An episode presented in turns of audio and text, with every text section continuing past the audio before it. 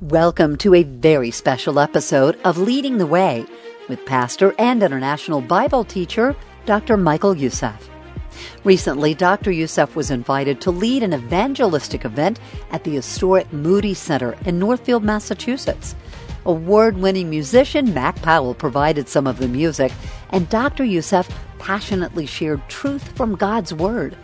The Moody Center is a place that honors the life and ministry impact of Dwight L. Moody, a preeminent evangelist who declared the gospel to millions in his lifetime. And it's a place where events can be hosted to share the truth of God's Word to a dying world. Listen with me now to this powerful message on leading the way. Genesis 3 9 God asked the very first question, the very first question in the whole of the Bible to our human, first human ancestor. He asked Adam, Where are you? After disobeying God, Adam thought that he could hide from God. But here's an important thing God did not scold him, God did not ambush him. He could have done that. God didn't even condemn him. He said to him, Where are you? Where are you? He could have said, You fool! Did not tell you, you stupid man. No, no, no, no, no, no, no, no, no. God doesn't do that. Don't you know that I can see everything? Don't you know that I know everything? How can you think you can hide from me? That tears me up. Because in the 56 years that I've been walking with Jesus, He's been patient with me.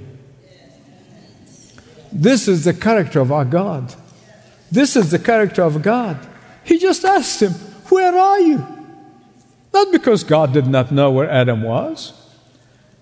When God asking someone here today who's listening to me, He is saying, Where are you? Where do you stand toward me? Not because God doesn't know where you are, but because God wants you to come to your confession. God wants Adam to confess and ask for forgiveness, but he didn't. Instead, Adam rationalized his sin and he played the blame game. God wanted Adam to say, Oh, yes, Lord, I've allowed Satan to seduce me and disobey you. Forgive me, yes, Lord.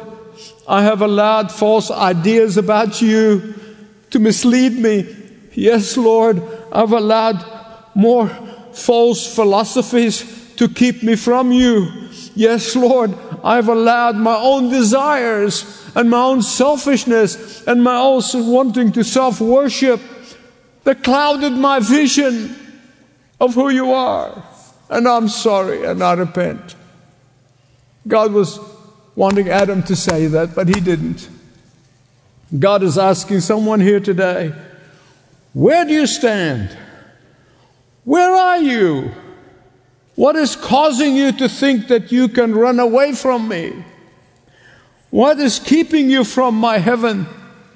What is holding you back from experiencing my comfort and my joy and my peace? What is stopping you from knowing me as a loving Heavenly Father? What is your rationalization of running away from me? Where are you today? Where are you today? God knows, but He's asking the question. And if you have never come to Christ, or if you have known Him for many years and you wandered off and the problems of this world has got into you, doubt has crept in, you can say tonight, I come back home. He's inviting you to come. Confess Him. He's inviting you to come to receive the gift of forgiveness and eternal life. Will you respond? I pray to God you'll say yes. The second question that was asked is in the book of Genesis, also found in chapter 4, verse 9. After Cain killed his brother Abel, God asked him, Where is your brother Abel? Again, God knew what Cain did. God knew what happened. God knew that he killed his brother Abel. God knew all of that. God sees all things, knows all things. But that question tells you something about God. It tells you something about the nature of God. God always tries to give us the opportunity to confess our sins and turn to Him so that He may receive us with open arms. Some of you might be thinking, well, wait a minute, Michael. Cain killed his brother. I've never killed anybody. These are the big sins. I've never committed any of those big sins. Yeah. This is the deception of the 21st century generation. You see, my beloved friends, with God, sin is sin. There is no small sin and a big sin. Whether you miss the mark by one inch or by 10 miles, you've missed the mark. Missing the mark is what God cares about. A white lie or a big lie, God sees them the same. The money that you have taken that doesn't belong to you is crying out to God. The seething hatred that you are filled with, a point of wishing somebody to be dead, is crying out to God. And when God asks the question, He already knows the answer. But He wants us to have the opportunity to repent, to acknowledge that only Jesus' death upon the cross can bring you true forgiveness. But just in case, still think that uh, God is only concerned about the big sins I want to ask you a question. Okay, I'm asking the question now, not God. I'm asking the question. What was Adam's sin that got him into trouble, that's thrown him out of the garden? Murder? No. There was no one to kill except Eve, and she was live and well. In fact, she got him into trouble. Adultery? No. There's no one to commit adultery with. There's only woman in the garden, and she's his wife. So, what was Adam's sin that caused him and caused all of us to inherit those miserable genes and get us into the mess that we are in? Ah, he disobeyed God. He just disobeyed God. And my friend, this is the root of all sins. You see, that is the root. All the other sins are just the fruit but the root is wanting my way. Wanting my way, not God's way. And we are seeing so many people in Washington, D.C. into self worship now, it's not even funny anymore.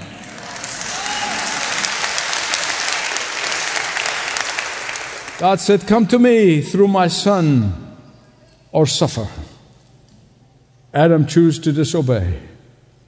And all of the human race ever since have suffered until, until, until Jesus came to provide the way out back to God.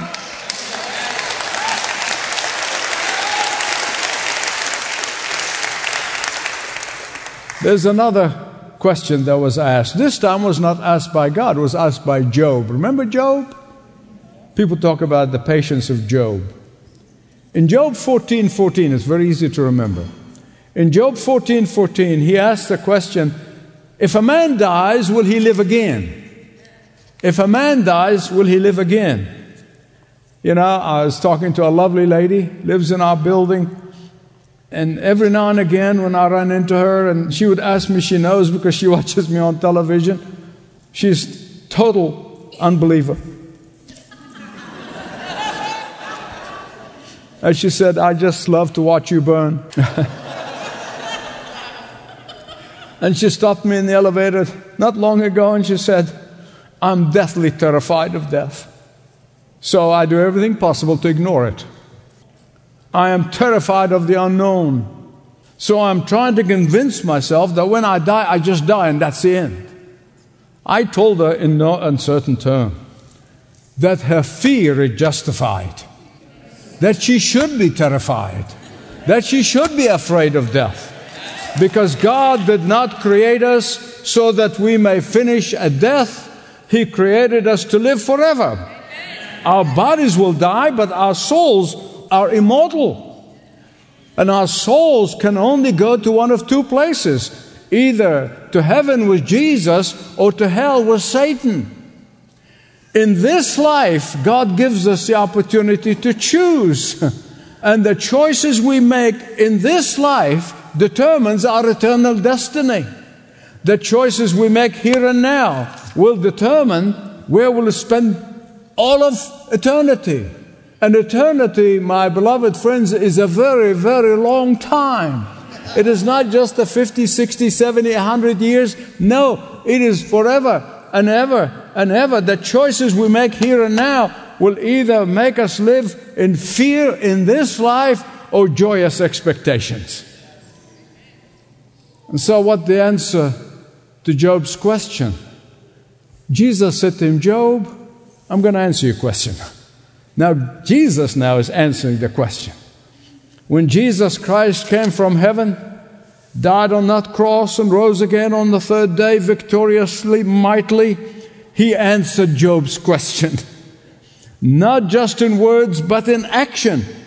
He answered it through the visible eyewitness account by hundreds of the resurrected Jesus. They saw the resurrected Jesus. And when Jesus rose from the dead, he answered Job's question. His resurrection says, Yes, Job, every human being will live again. Yes, Job, every human being will eternally live. Yes, Job, every human being will end up in one of two places, which brings me full circle to the original question.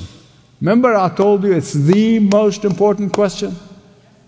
It's the most vitally important question. What good is it for anyone to gain the whole world and forfeit his soul? Jesus asked that question because he knows that your soul is eternal, because he knows he made us, our souls are immortal. There was a time when you were not, but there will never be a day when you will not be. A million years from now, you will be existing either in heaven with Jesus or in torment with Satan. I pray to God, not a person at the sound of my voice would make the wrong choice. Your eternal existence is for sure. So the question is, where will you spend it? I pray to God that everyone would say, I will spend it with Jesus. And if you have not already made that decision, tonight you can. Tonight you can. I want to conclude by telling you a story, a true story that I read about in an archaeological uh, magazine, believe it or not. And it was about 79 AD when the volcanoes erupted and rocked the city of Pompeii. Of the 20,000 inhabitants of Pompeii, some 2,000 people lost their lives. Among those 2,000 people, the archaeologists found a woman obviously loved her jewelry. And I want to explain that because it's very important. In the context of that scientific magazine, it jumped out to me as a person who loved Jesus. As the deadly rain of fire came down on that city, people ran into the ships that was anchored nearby the harbor and they escaped with their life. And this woman, like all others, probably tried to escape. Escaping out of danger is always a good thing, always a wise thing. Escaping from the judgment of God is the wisest thing you can do. And that is why the Bible calls out to us and says, Be wise.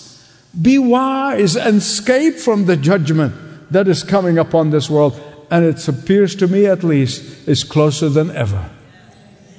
And that is why God provided only one way of escape through his son Jesus. While this rich and beautiful woman escaping from the fire of Pompeii, she must have hesitated. And that hesitation cost her her life. And here's the article in a scientific magazine, archaeological magazine. I'll tell you about it. Before running out of the house, she decided to collect her precious jewelry. Must have had a lot of it. Because uh, these scientists were saying that they found rings stuffed in her fingers, even though she's been dead for nearly 2,000 years. But it's all there. Obviously, she couldn't find a bag or something, so she took the rest of her precious stuff and hugged it as she was running out of the house. And as she rushed into the street, clutching into her pearls and diamond, embracing her rubies and sapphires and gold and silver, and ran out of the house. Today, these same scientists value that, these jewelries for millions of dollars. But alas, the trip back to her house, because of her precious jewels, cost her her life. Her love for her wealth took away the precious moment that she needed to escape. For by the time she grabbed her jewels and ran back on the streets, the poisonous fumes from the volcano overwhelmed her. Still there, they found her. Pretty woman, well to do, lots of jewels. But she stumbled, fell, and died. What does it profit a man or a woman to gain the whole world and lose their own soul? This is just her body, this is just her life. But the soul is far more important. So she died clutching in the prized possession. She was buried under the ashes of Pompeii with all of her wealth. As I told you, the only reason I know that is because this archaeological excavation found her and they pictured her. Still lovely. Her hands were still clutching on these jewels. The question I would have liked to ask her why? Why did he go back for those things that will ultimately cost you your life. Why would you die for all the wealth in the world? Why? My friend, well, you say, Michael, jewels and that. I don't like jewelry, and I don't like jewelry either. I don't wear them. But clutching onto your idea about God could be a downfall. Clutching onto someone else's teaching or ideas about God what God is like or what God should be like. We hear that a lot now.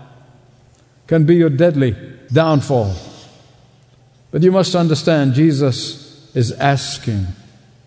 What is he asking? He's saying that the perishing of the soul is far more serious than the perishing of the body.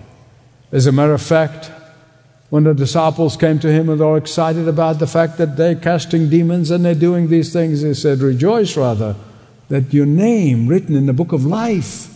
Don't fear him who can destroy the flesh, but he who can destroy the soul. The soul. What can you really gain if you have all the wealth in the world and you spend your forever in agony? What can you really gain if you hold on to something, uh, somebody else's idea about God?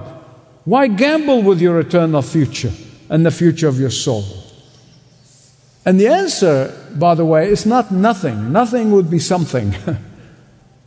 the answer is a colossal loss colossal loss, eternity without God. Imagine the God who tells the sun to shine in the morning, the God who tells the rain to fall, the God who makes the grass and the crops grow, the God who made and maintains his planet, that beautiful planet. Imagine living in a place where none of that exists. That is a Christless eternity. And when you accept his salvation plan, you can be assured that you spend your forever. Not in that utter darkness, not in that extreme loneliness, not in this being constantly falling into the abyss. Ah, but you'll be with Him for all of eternity. That's why He said, Come to me, I love you. Come to me. My Son died for you. Escape while you can. What a great invitation. Will you accept it? Will you receive it as a gift from His hand? You're listening to Dr. Michael Youssef, passionately proclaiming uncompromising truth on leading the way. This episode featured content from an event Dr. Youssef participated in at the historic Moody Center in Northfield, Massachusetts. And if you'd like to speak with a member of our pastoral team about spiritual things, begin that conversation today. Fill out a quick form at ltw.org/jesus.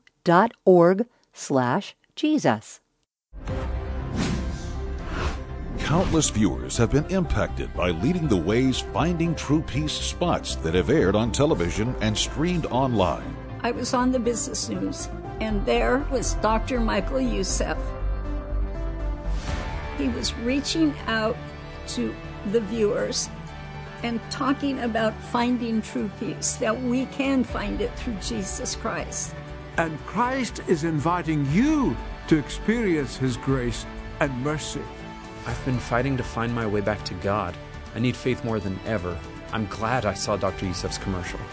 I'm talking about the Lord Jesus Christ, who said, Come unto me, all who are carrying heavy burdens and worry and anxiety, and I will give you rest. Visit findingtruepeace.com. This program invites viewers to visit findingtruepeace.com, where they can learn more, ask questions, and get connected with a counselor who can explain the gospel to them. The response to this invitation has been massive. I need answers. I need God in my life. Thank you for providing this access. No one has spoken the Word of God to me with such an impact as Dr. Youssef. Thank you, Leading the Way, for leading me to Christ. If you're watching around the world, go to findingtruepeace.com. Many pastors on the phone ready to take your calls from wherever you are. The Finding True Peace campaign is just one of the many ways Leading the Way is expanding its reach, directly speaking life and truth into the homes of people who desperately need it. Through initiatives like this one and many others, Leading the Way is growing and expanding connections across the globe. You can be a part of what God is doing through Leading the Way. Contact us today to learn more. More than 30 years ago, God prompted Dr. Youssef to reach into the city of Atlanta using local radio as a tool, and Leading the Way was born. Since then, his obedience and his willingness to be used by God has taken Leading the Way far beyond Atlanta into six continents in 27 of the world's most spoken and understood languages. Your prayers and your financial support empower Dr. Youssef and the staff to reach people in your neighborhood and in neighborhoods like it all around the world. Our teams connect one on one with brothers and sisters who are living under a constant threat because of their faith in Jesus, helping them to grow through discipleship and fellowship with local believers. Well, we were privileged to impact many of the Afghanistan refugees in recent months. Won't you consider a gift today to expand the reach of Dr. Youssef? Your gifts will impact lives here and in eternity. So speak with a ministry representative today. We are 866 626 4356. Learn ways to partner. 866 626 4356. And online, we're at ltw.org. That's L twr.org. Blessed assurance, Jesus is mine. Oh, what a foretaste glory divine, there salvation purchase of God, born of His Spirit,